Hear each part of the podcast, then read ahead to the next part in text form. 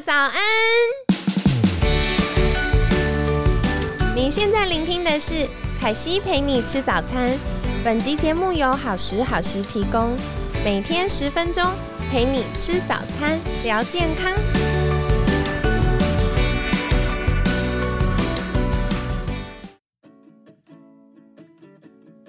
嗨，欢迎来到凯西陪你吃早餐，我是你的健康管理师凯西。今天呢，很开心邀请到凯西的好朋友睿智社会福利基金会徐文俊执行长，徐医师早安。好，凯西早，各位朋友大家早。好的，那周三小周末 要来请教徐医师，就是万一有一天我们发现。不，我得了失智症，应该怎么办呢？因为大家一般对失智症的想法就觉得，哇，好像失去对人生的掌握，或失去自己，感觉很可怕。那请问徐医师是怎么在看待这件事的呢？呃，这个问题是确实不好回答哈，也有点严肃。但是，呃，我可能可以问一个问题，就是说，其实。我们没有得失之症，我们还是会觉得对人生失去的掌握。没错，特别是这两年疫情超失去掌握的。所以我想，可能呃，回答问题的关键不是在于呃你失去了什么哈，那呃其实应该是说我们可以做什么。嗯，那失智症或者是失智者哈，所以我们常常。不喜欢用失智症患者来称呼得这个疾病的人，原因就是说，因为他还是一个人，他只是有失智，就像这个一个呃癌症的病人。那一个癌症的人，你会只看到他身上有癌症吗？应该不会，因为你会看到的还是这个还是你的朋友，还是你的家人，只是他身上有有这个癌症。所以对于失智症的看法或者想法也是这样，失智症是一个会造成我们困扰的一个问题，但是得了失智并不是一个呃。人生的终点，哈，对，当然它也是会带来我们生活上的困难。那失智的人，他可能会因为这个记忆力不好，所以他会忘记现在在在哪里，在做什么。那呃，其实很多失智者他自己会想办法把它记录起来，或者是去解决这些问题。所以所谓的失去掌握，指的应该是这样子的一个状况。所以，如果大家对于这样的事情有所疑虑，我觉得应该要尽早来了解这些认知功能的变化可能会带来哪些的困难。那其实很多的电影或者是书籍也都有提到这样子的事情。不晓得，呃，凯西还记不记得有一部电影叫做《我想念我自己》？嗯，茱莉亚·罗伯兹。是是。那她是一个呃，她在剧中就叫爱丽丝嘛，哈，Alice 那个 Still Alice 就是就是她仍旧是爱丽丝。那这个 Alice 她在第一时间她知道她自己说一些话、说一些词会有困难，所以她就会想办法去把它背起来。好，所以她做了很多那个文字的 list 的那个呃，他就会去记它。好，所以他其实是有在解决他的问题。那当然，这个问题越来越严重的时候，那呃，他变得没办法真的做得很好哦。那这个时候，这个时候其实是需要家人一起来帮忙哦。所以我觉得，我们每一个人在面对这个失智的问题，我们除了自己预备好不要得到失智，我们也预备好失智可能会遭遇到什么困难。还有一个很重要，就是说我们要预备好我们怎么去协助。一个呃失智的人，哈，也就是记忆力不好，我们怎么帮助他？我们看到一个中风的这个的人，哈，他走路会呃不太方便，一摆一摆的，哈，所以我们就会觉得他要跨过一个地方的时候，我们会过去扶他。对，哦，那这个扶他就是一个善行，我们要怎么去帮助他？所以，我们其实我们对失智症的。呃的这个我不知道怎么去做，其实我们是因为我们不了解他的困难在哪里，所以呃失去的人生的掌握，这样子说起来是确实是呃一个大的问题。但是如果我们能够很早尽早去学习，能够如何来面对这些问题，好，那呃，所以这个是我觉得我们在对于失智症的认识要在这一点来来来看，哦，那失去了。呃，人生的掌握，我们好像失去了自己一样。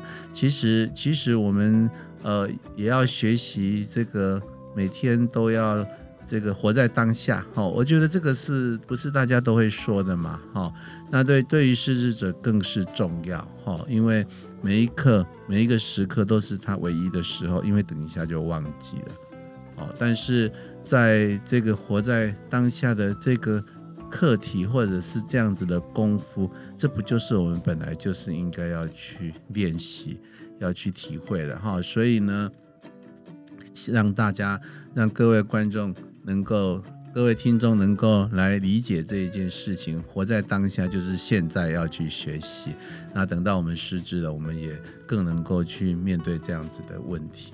嗯，我真的很喜欢听徐医师分享，因为失智症听起来是一个很黑暗、很可怕的事情，但是徐医师的分享会让人把那个眼光看待失智症的眼光变得很温暖。然后刚刚我在听徐医师分享的时候，我就在想说，嗯，其实像凯西之前就是脚受伤骨折，是那我们看到。脚骨折，比如说我的朋友们，他知道我脚骨折，他们看待的不是哦，你是一个骨折的人，不是，他们知道的是哦，凯西脚骨折了，所以我们走慢一点哦，可能最近不能穿高跟鞋了哦，如果太远，我们是不是要搭车？是我们看到的是这个人他有这个困难，我们怎么样可以协助他？是那我觉得刚刚听徐师分享的时候，一样的就是。嗯，其实失智症的这些人在当下一开始的时候，他是会有一些方法去帮助自己的。是。那当我们发现哦，慢慢的他没有办法那么顺畅的帮助自己的时候，家人朋友这时候就可以协助他。是。那再来是，嗯，可能到比较中后期，家人跟朋友的协助，呃，对于这些主要照顾者来说，已经是一个负担了。那那个情绪上的压力呀，或者是那个体力上的等等，我们就要再往外围一点，去寻求其他的支持系统来协助我们。没错，对，所以我觉得不是这个失智症这件事情多严重，而是我们怎么去看待它跟跨越它。是，嗯，是。那失智症它是一个认知障碍。那认知障碍是我们跟人沟通的这个能力，所以因为有认知障碍的，我们不知道这个失智者他呃是什么样的情况，因为他可能说不出来，我们也看不懂哈，所以所以他就像一个幕一样，把我们两个人当中有一个黑幕把它隔开了，所以我们要去学习是怎么去穿透这个黑幕。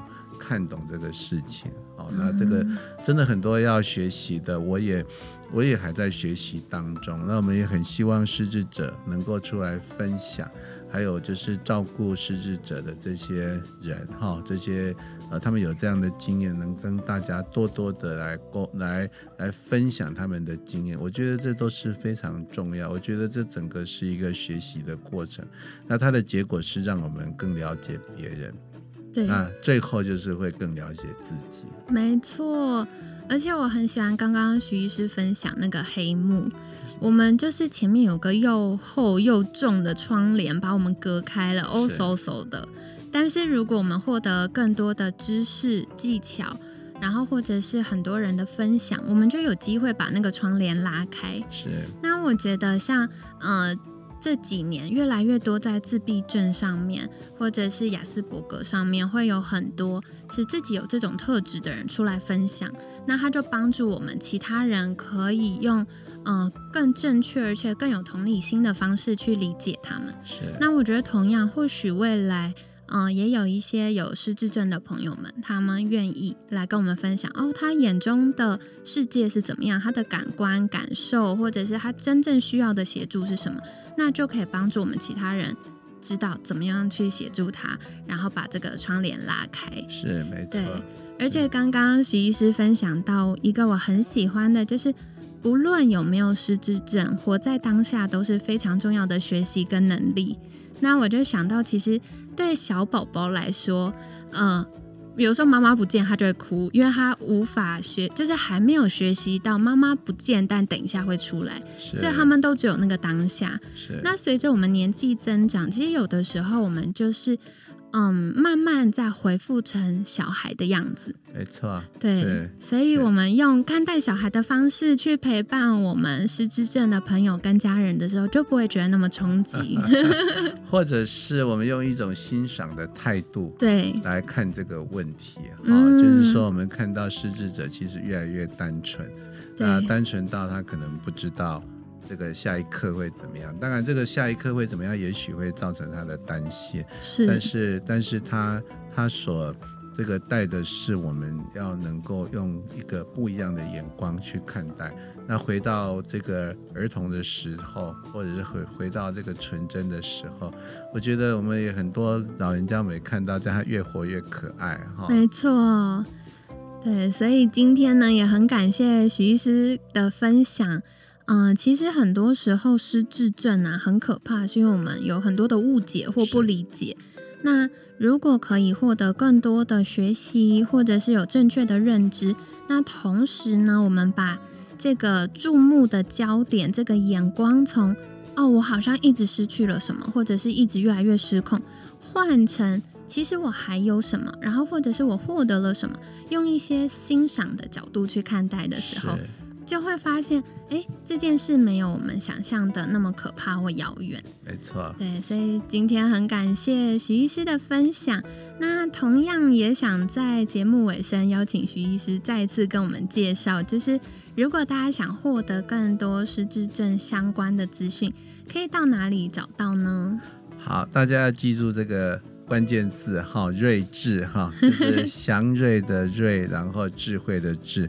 那睿智社会福利基金会，你打这个关键字，你可以在呃用 Google 或者是脸书或者是 YouTube，你都可以找得到我们的频道还有粉丝专业。好，那这里面我们有很多很多的资讯，包括我们过去所做的演讲，我们都有留下来。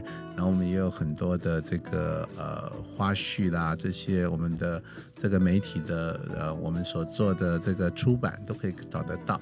那另外，如果你有照顾上的困难啊，那在台湾失智症协会，他们有一个咨询专线，就呃随时等着你能够打电话来。